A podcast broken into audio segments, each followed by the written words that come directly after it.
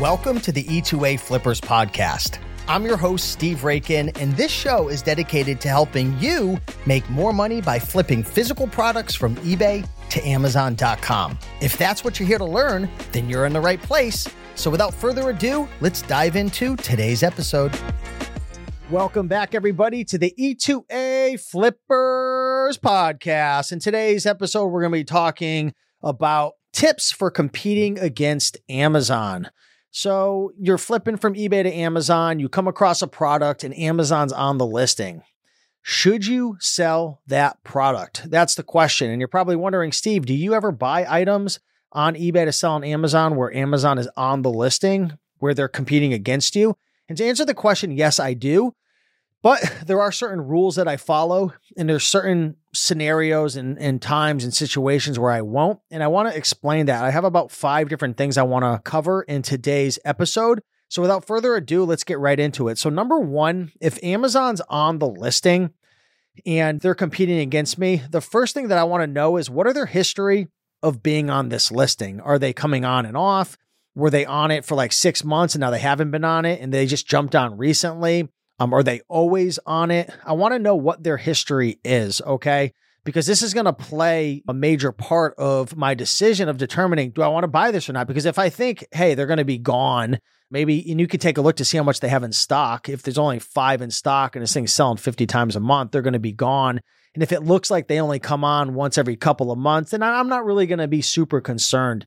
If I see them on the listing all the time or they came back on the listing with a freaking million in stock, then what I'm going to want to do is move on to tip number two, which is taking a look at the Keepa buy box rotation. So if you go into Keepa for that specific product, go under uh, data buy box for your particular condition. You can take a look at the buy box rotation to see over a 30, 60, 90, one year period what percentage the buy box is rotating amongst the various sellers. So if I take a look and I see Amazon's getting it 40% over the last 30 days, and then like everyone else is getting like 10, 15, 12, like that's amazing. It's rotating pretty equally. But if I see Amazon and they're taking it 100% of the time and there's no other sellers, or they're getting it 99% of the time and all the other sellers are FBM and there's no FBA, like it's kind of a it's a little bit of a warning. Like, why aren't FBA sellers on this? Is it a dangerous goods? Are they not allowing it to go FBA? That's a question I ask myself, which doesn't necessarily like have anything really to do with competing against Amazon. But if I do see Amazon on it and no one else is on it,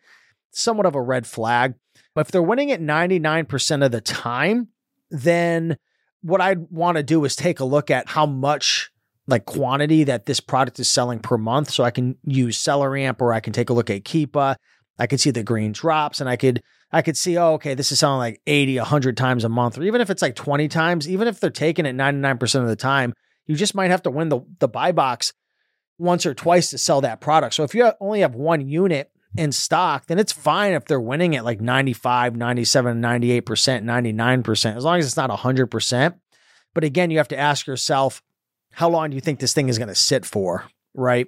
And this comes with experience and practice and tracking your results over time when you jump on listings with Amazon. But um, as long as they're sharing it a little bit and the product is selling enough and there's a bit of buy box rotation, and especially if there's a history of other sellers winning the buy box, and you can look and you can look for that check mark to know if it's FBA versus FBM. That definitely gives me a lot more confidence.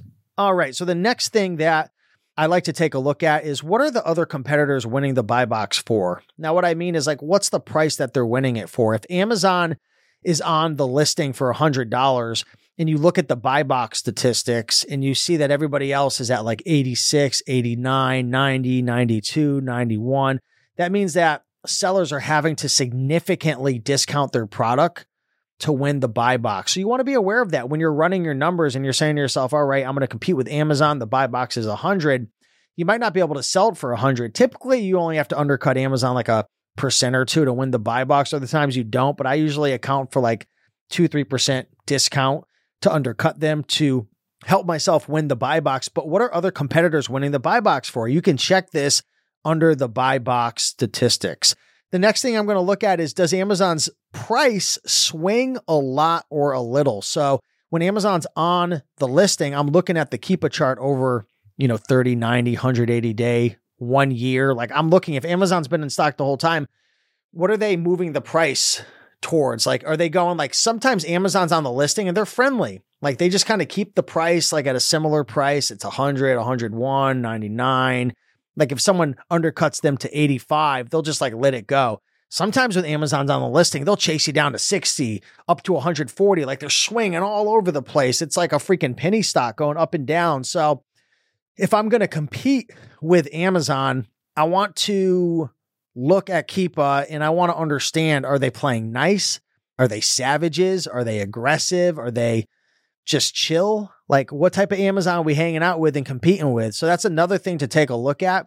If it's swinging around a lot, that's more risk. So, I'm going to want to make sure that I'm buying right and I have enough margin to make up for it if I have to let this thing go or if there's some type of price war that goes on. So, that's another thing that I'm looking at.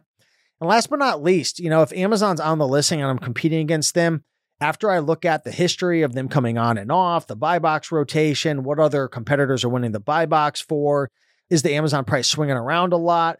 If there's an IP alert coming up, or it looks like there's any big drop offs and Amazon's on it, I'm definitely not going to mess with it. But really, at the end of the day, is it worth the risk versus reward? You have to look at what your potential profit is.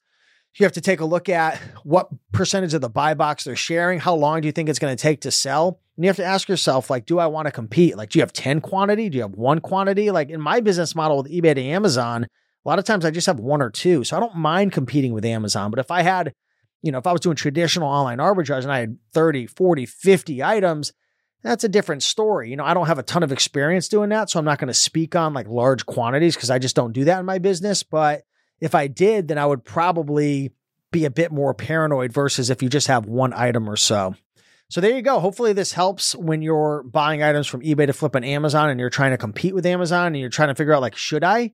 Ask yourselves these questions, you know, go ahead, save this podcast, watch it again, and don't be scared to compete against Amazon. Just take into consideration these risks and ask yourself, is the reward worth it? So if you enjoyed this podcast episode, do me a big favor if you're listening on Spotify or Apple, leave a positive feedback if you can. We're really trying to get this out to more and more people. And if you're on YouTube, you know, give a thumbs up, like it, comment, subscribe. Really appreciate you guys. And if you're looking to learn more about flipping items from eBay to Amazon, I encourage you to check out my eBay to Amazon masterclass. We have over 100 videos in there. We have hours and hours of content. It's up to date. I mean, we just have a really great community over there, and it's just a really fun place to learn and grow together. And everything I've done to grow my business from 10K a month to 20 to 30 to 50 to 100 I put into that program. So you can check that out at raikenprofit.com forward slash E2A masterclass.